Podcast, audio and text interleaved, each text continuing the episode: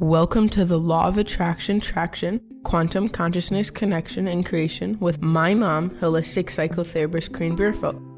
Koren has worked in private practice for over twenty years and has witnessed miraculous recoveries, treating those who've experienced trauma.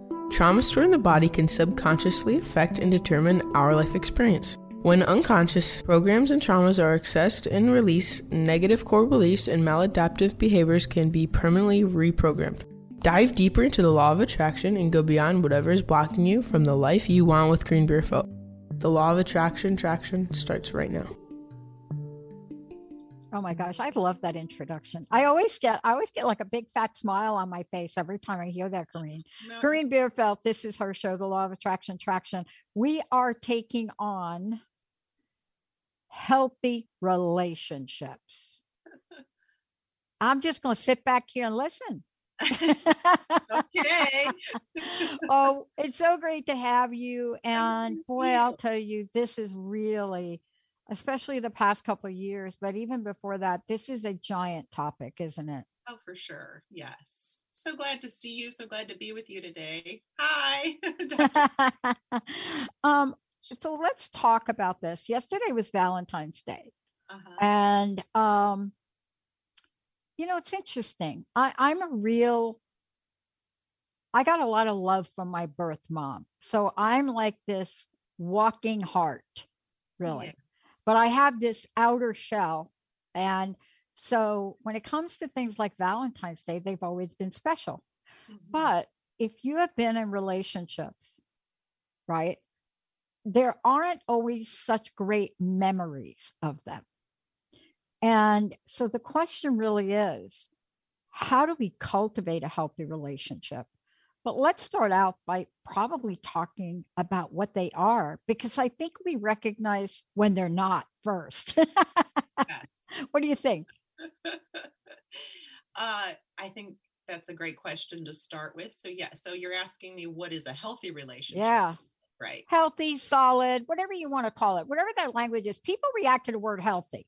Uh-huh. Whatever that is, you know, a relationship that gives you gives you positive vibes, maybe right. Not all the time, but is foundational for the two people that are in it. Yes. Right. And I think, isn't that what everybody is really at the end of the day looking for, is um, that we want to be around people and we want to be with people who support us, who lift us up, who are there for us when we need them, who are, uh, you know, our cheerleaders and have our best interests at heart. I think, you know, I was just talking to a friend about this the other day about, you know, at the end of the day, when our lives are over and we look back, what is it that we're going to look back on that we have valued the most? And it's not the stuff that we've accumulated. And I don't even think it's going to be necessarily what we've accomplished uh, in terms of career materialistically. I think it's going to be our relationships, you know, like who yeah. have we loved, who has loved us, how have we shown up for people, who's been there for us. So my perspective is at the end of the day that our relationships really are the most valuable thing that we have in our lives. So yeah, I think that's a great question to get some clarity about what does a healthy relationship look like. I mean, I think and, each person might have their own definition, but yes, um, yes, yes. You know, some basic characteristics would be that, you know, that it's based in honesty and authenticity and openness and uh, um, ability to be able to be vulnerable and to trust, especially if we're talking about a, an intimate partner, trust them with our um, our vulnerable sides, the sides we might not show to everyone, that we can be safe, that we will be heard. Um, that we're going to be supported no matter what. Mm-hmm. Mm-hmm. And I want to talk to you about this too, because, you know, whenever I've done, whenever I've had conversations on this, or like you, whenever we've done coaching on this, is you learn a lot of things through the, the eyes of other people. And one of the things that I think it's really important for us to point out is that we're not talking about the relationship of perfection. No. Right? We're not looking at like the Goldie Hawn and Kurt Russell version of like, you know, that, by the way, they weren't married for like a million years. So, but We're I looking at their stuff, you know, that's what I was just going to yeah. say. Right. Um, but let's talk about how important these are, because I think one of the things you say is at the end of the day, these relationships are so very dear and important to us. Yes. You know, like I, I heard the intro, that was your son. Yep. You know, I have a best friend that I've had in my life for decades. Yeah. At the end of the day, when we have to choose our number one thing, do we go for the new sports car or do we go for the people that are close to us? Right. Right. And I think, you know, uh, when we're looking back on our lives, that's an easy answer. What really matters? It becomes much clearer, our perspective. So, yeah. um, yeah, in terms of uh, the perfect relationship, I don't know. Of course, there's no perfect relationship. I think the The best relationships are those that are formed over time. It takes a long time uh, of not just being able to be with each other when things are good, even when it comes to like your friendships or, you know, yeah. relationships with your children, but, but being able to navigate, and I think this makes the relationships even um, the, the strongest relationships are the ones that can navigate difficulties and challenges together and find ways to resolve conflict and learn how to communicate mm-hmm. and to speak up and to talk about things even when it's really hard, and to like come from a place of uh, really being open and honest.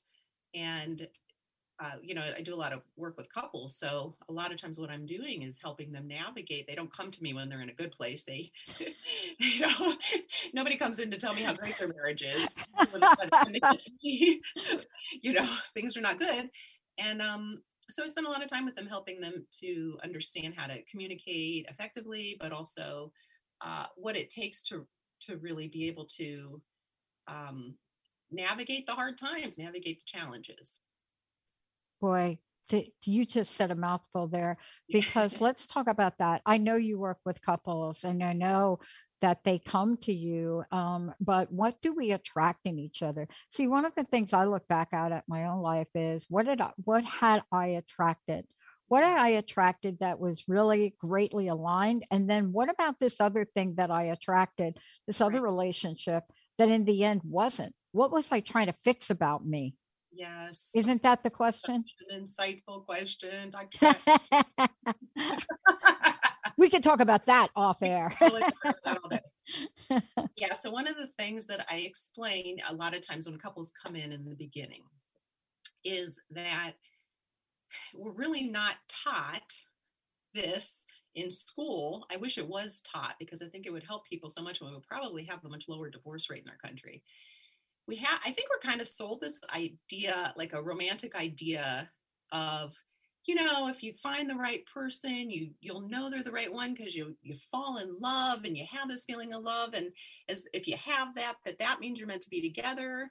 So a lot of people go into relationships uh, in that honeymoon stage based on that feeling. And then as the relationship plays out and they're, you know, hit with the challenges that every relationship is going to face, then um, all of a sudden what, what happens is, instead of people saying, okay, what's going on? How did I end up in this relationship? How did I attract this per- person? Uh, what do I need to look at within myself? They say, oh, I must have married the wrong person, or I ended up in the wrong relationship. I made a bad choice. So uh, there's the, the principle, which is not a real romantic principle, but it is what I have come to find is most of the time really a true principle, mm-hmm. is that in relationships, we do tend to attract where we have experienced our own wounds or traumas, especially in a family of origin. So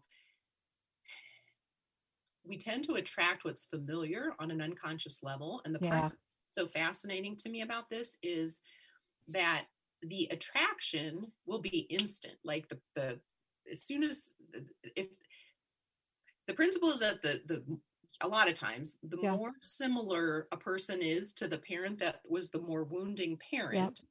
the stronger the attraction will be. Yeah. There's no way we could know that cognitively when we first meet someone, but the attraction on an unconscious level is instant. Like, like we're sending out these uh, invisible signals or radio waves or whatever you want to call it. And then it can take years to play out before you actually see the patterns and how uh, the similarities are there from our family of origin. So for example, if somebody was raised in, like, say, a family where one of the parents had addiction issues, then it would not be uncommon for them to be attracted to or end up in a relationship with somebody who is an addict or an alcoholic. Right. I used to work at a, a battered women's shelter when I was in graduate school. And, you know, of course, over and over, we would see the women coming in who are trying to get out of these abusive relationships had grown up in families where usually there it was the father who had been physically abusive to their mother. So it tends to happen. What would happen is the women would grow up and marry abusers. The, the, the little boys that grew up in situations like that would grow up to become abusers. And it's sad from one level that we do tend to unconsciously create patterns in our family of origin. But the upside to this, when you understand these principles, is that we can use our relationships then as, I think, the greatest vehicle to do our own work. And yeah. I see, and I do it all the time with couples, because uh, when they come in, you know, if I'm working with somebody individually, they can kind of avoid or hide, not even that they would do it intentionally, but sometimes it's like, nope, not feeling anything. I'm not sure. I don't, I don't really even know if I have anything today. But if, if I have a couple sitting there and they say, man, I think I'm good, I'm not even aware of anything, all I have to do is turn to the partner and go, you know, that thing that you just said, you know, whatever it was, and have them like repeat whatever it was. And then, and then sure enough, the, the, the, the spouse will be like, ah, and then I can do the work. So I love doing couples work for that reason, because it, uh, we really, really can use our relationships as like the access point to get in touch with what we most need to heal within ourselves.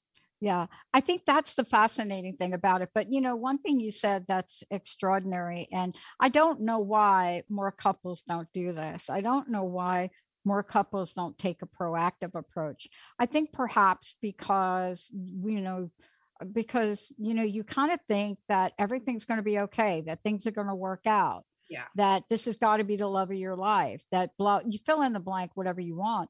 But, you know, one of the things that I know that you reference is uh, my first introduction to Harville Hendrix. Yeah. And Imago therapy. Yeah. What year was that?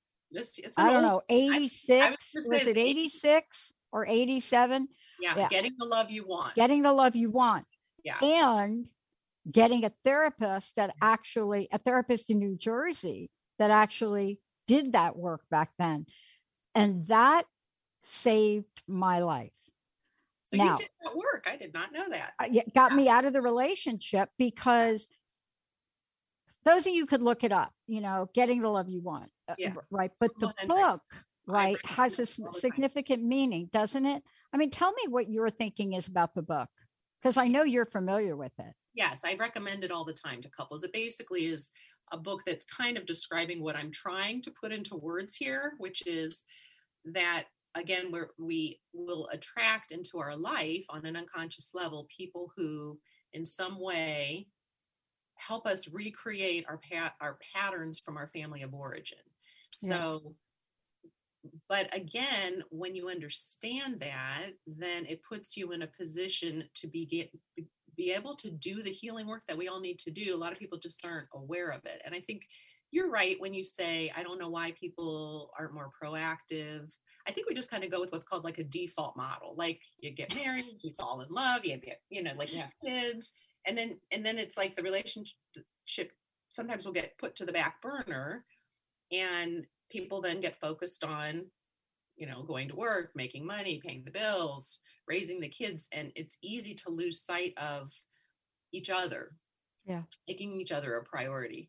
But um, when, when I work with couples, so one of the things that I will do is early on, try to explain to them this concept, because usually they come into me and what they want in the beginning is they want me to change their partner. They both right. want me to change their partner's behavior. And I have to explain, like, that's not, that model doesn't work. what works is you have to do a one eighty. So instead of focusing on what your partner is or isn't doing that's causing you to have negative feelings, anger, resentment, sadness, hurt, whatever, it's a it's a hard concept to grasp, hard enough to grasp cognitively, let alone start to do it, you know, on a consistent basis. But you take your attention off of what your partner is or isn't doing, and you begin to put mm-hmm. your attention on whatever feelings you're having about your partner's behavior, because that's the only place that you actually have the power. You cannot mm-hmm. make someone else change their behavior. It's hard to grasp. I mean, it's like, nobody wants to really hear that. I didn't want to hear that. It's like, no, they need to change. They're oh my God. Yeah. I mean, but that is really, see, that's, that's what happens when you get a new perspective. You know, that's what happens in the work that you do with people, by, you, you know, having folks look at the, the blocks that they have. Because one of the really interesting things about this is when you get that new level of awareness about yourself, and it doesn't have to be gigantic. You know, it could be, it could be something simple, like, why is it dishes in the sink puts you in to a bat, you know what, crazy rage? Yeah. Right. Yeah. But even if, like, after a million times washed it, right, you find yourself the same thing over and over again and expecting a different result, and you don't. Like, that's the definition of insanity. Yeah. But what is it that we can do first so we can focus on clearing, or at least getting aware of what this is? You know, right. Why is that a problem? Because it, when you look at something like that, you may find out that, okay, my job was to do the dishes. Yeah. But that was supposed to be only at dinner, mm-hmm. not like throughout the day. that, that may come yeah. up like, no, there was only dinner. It wasn't like do the dish. But uh-huh. if you're not aware, you can't change anything. Right. I, I'm listening to you and I'm like, do I go deep or do I? So there's two levels I could answer you at. I think I'm going to give you both. Okay. So top layer, top level would be the dishes in the sink are an issue. Let's just work at that level. So, so what I would do is, you know, help a couple communicate around that so that the person who is having the feelings about the dishes in the sink would feel heard and at least have their feelings validated. And a cognitive behavioral therapist would talk about what can you practically do so that you don't keep leaving the dishes in the sink, blah, blah. But that only gets you so far. So what I like to do, because I like to go deep, right, and the work that I, that I do, is I would take that, I would I would focus on the person who have, is having the feelings, right? Because the that is what I will tell people from the beginning is like, whoever's having the feelings, that's the person I'm going to go to, not the person that's engaging in the behavior, the person that's having an issue with the behavior, because whoever's having the feelings, they're responsible for their feelings. And that's where you get into sort of doing like the Imago work yeah. we were talking, referencing with Harville Hendrix. So what I would tend to do is to help them access earlier times in their life where they might have felt these similar feelings. Yeah. And a hundred percent of the time, when someone's open and willing to do this kind of work, we can go back to experiences in childhood where the, there would be some sort of similarity to the dishes in the sink and something that happened to them as a child uh, that would be triggering intense yeah. feelings. And usually when you can, when you are able to get to that child part, the feelings that the person is having make so much more sense. So, um, well, what I, what I hear you saying, yeah, what I hear you saying too is usually we scratch the surface with the kind of like foam at the top of the root beer float, like I brought up, right, about the dishes. But if you really want to get down to the ice cream and really taste what's going on, so you and can enjoy. Right. Feeling comes right. There so, you go. And so like that's, go ahead. So so so for example, uh, I had one couple where the uh, the husband was more of a slob. He wasn't as clean as the wife. This drove her crazy, but to a, a degree where she would was experiencing like rage absolute rage around it. And so instead of spending too much time with him on how can he be a neater person, I just helped her go to uh, what that was really about for her. And as we did the work, you know, like she was able to go back to being twelve years old and having to be the mom. I think she had like three or four siblings, and there was complete chaos in the house. And, you know, of course, if you've got a bunch of kids and she's, you know, the parents were out of whatever, they were physically absent most of the time, emotionally absent most of the time. So she was at like twelve or thirteen having to kind of be the parent and navigate all this chaos within her family as the oldest. And she felt, of course, helpless and frustrated and angry. And so when you put that in perspective of, so then her husband is a slob and is not taking care of the house and is recreating chaos, what, what happens is it, it brought up all of the feelings that she mm-hmm. was still carrying from the time that she was twelve years old. But what's really cool about this kind of work is when you understand this, then, well, all we needed to do was to allow her to have an emotional release for the twelve year old. And a lot of what I do with clients is about, we call it reparenting the child part, like letting the child know it's okay to feel angry. It's okay to feel sad. You know, you weren't, that wasn't, shouldn't have been your responsibility, and calming the child part down. And then as we do that work and the child starts to feel safe and like, it's okay. The, the interesting thing is, once you can bring healing at that level, the husband being, uh, you know, not being super clean didn't bring up the same level of feelings for her. Mm-hmm. She started to calm down.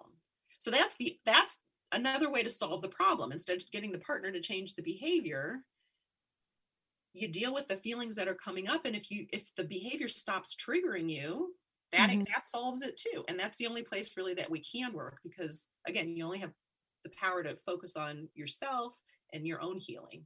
Yeah. Um, I want to make sure everybody knows, if you're just tuning in, the Law of Attraction Traction. This is Koren Bierfeld Show, K O R E N B I E R F E L D T dot com. Go to get go to the website. You'll find out all about this.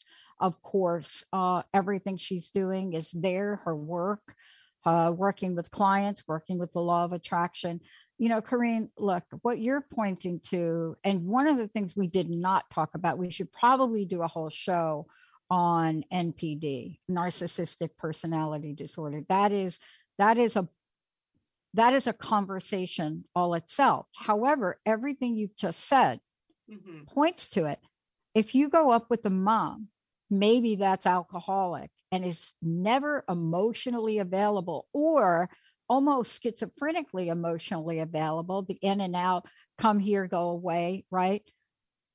Oh, then it's yeah. not going to be unusual to think the love of your life, who is like that, yeah, is really the love of your life. I mean, well, that's what, what we're talking about. Attracted to someone mm-hmm. who behaves in a similar way that the that yeah. you're, uh, very wounded mother behave, because that what is what feels familiar. Yeah. And I got to tell you, the really punchline for this for me is I, you know, myself, I thought for years I could figure this out alone. No way. No, we don't see ourselves, especially in relationships. And isn't that, the, isn't that really the passion and purpose behind your work, is to really work with people to help them so that they can see themselves yeah. and create an amazing life. Yes. Yes, it is. And I think our relationships are the most effective way to do that, because our relationships really do help us. Uh, like you can't hide in relationships. They bring up all of our unconscious stuff, whether we want them to or not. But that's the gift of relationships. When you see it that way, if, if I can get two people that both understand that principle, I get so excited, because then there's so much potential for that relationship, not to just like for them to navigate through the conflict, for, but for them to get to a place where they are thriving mm-hmm. in love. Oh, yeah. Because then it becomes a, what we call a very conscious relationship. Then you're, they're both, people are approaching it from a perspective of like, if I get triggered, if you trigger me, great, because you're showing me what I need to heal within myself, you know, and vice versa. And then you start to see it not like you need to change your behavior, but so, I mean, when I get, I know I'm not always like this, but when I have a moment like this, I get really excited. I'm like, you know, like, you just triggered me. Oh my God, this is great. Trigger me, please. Go ahead. Go ahead. See if you can trigger me, because I I, I want to see what's next. What do I need to yeah. heal? What's the next layer? Oh my God. And, uh, you know, I love that we're talking about this, and I know that our, our time for this show is, is wrapping up, but there is so much more that you can talk about in the work that you do. And this is really the beginning of truly understanding how we can heal that which is inside of us. Yes. Even though we may think it is somebody else that is the problem, when you see those levels of awareness from people, that has just got to make you do a happy dance. Oh, I get so happy. so happy. So excited. Especially, it's really cool to see people do their work. Oh, and then yeah. to see the shifts that happen in the relationship oh, as a yeah. result of the work. And then what, uh, what tends to happen is, the more they keep focusing on their own work and their own healing, the less triggered people, the other outside people can't trigger them then as much. I mean, you know, until we, we're enlightened yeah. beings, we're still going to, but it, it's nice, because then you become more and more um, empowered, and you live from a place of authentic power. Oh my God. And isn't that the freedom? Koren, thank you so much. Again, tell people how they can find out more about you, but also how they can work with you on this and quite the array of things you help people with. First of all, thank you for such a fun interview. I'm like, gosh, the time just flew. Well, it always does with you, Doctor Pat. Um, my office number is um, four four zero, eight nine two, zero four five two, extension eleven. And they can find information about my practice on my website, which is my name, koren bierfeld dot com.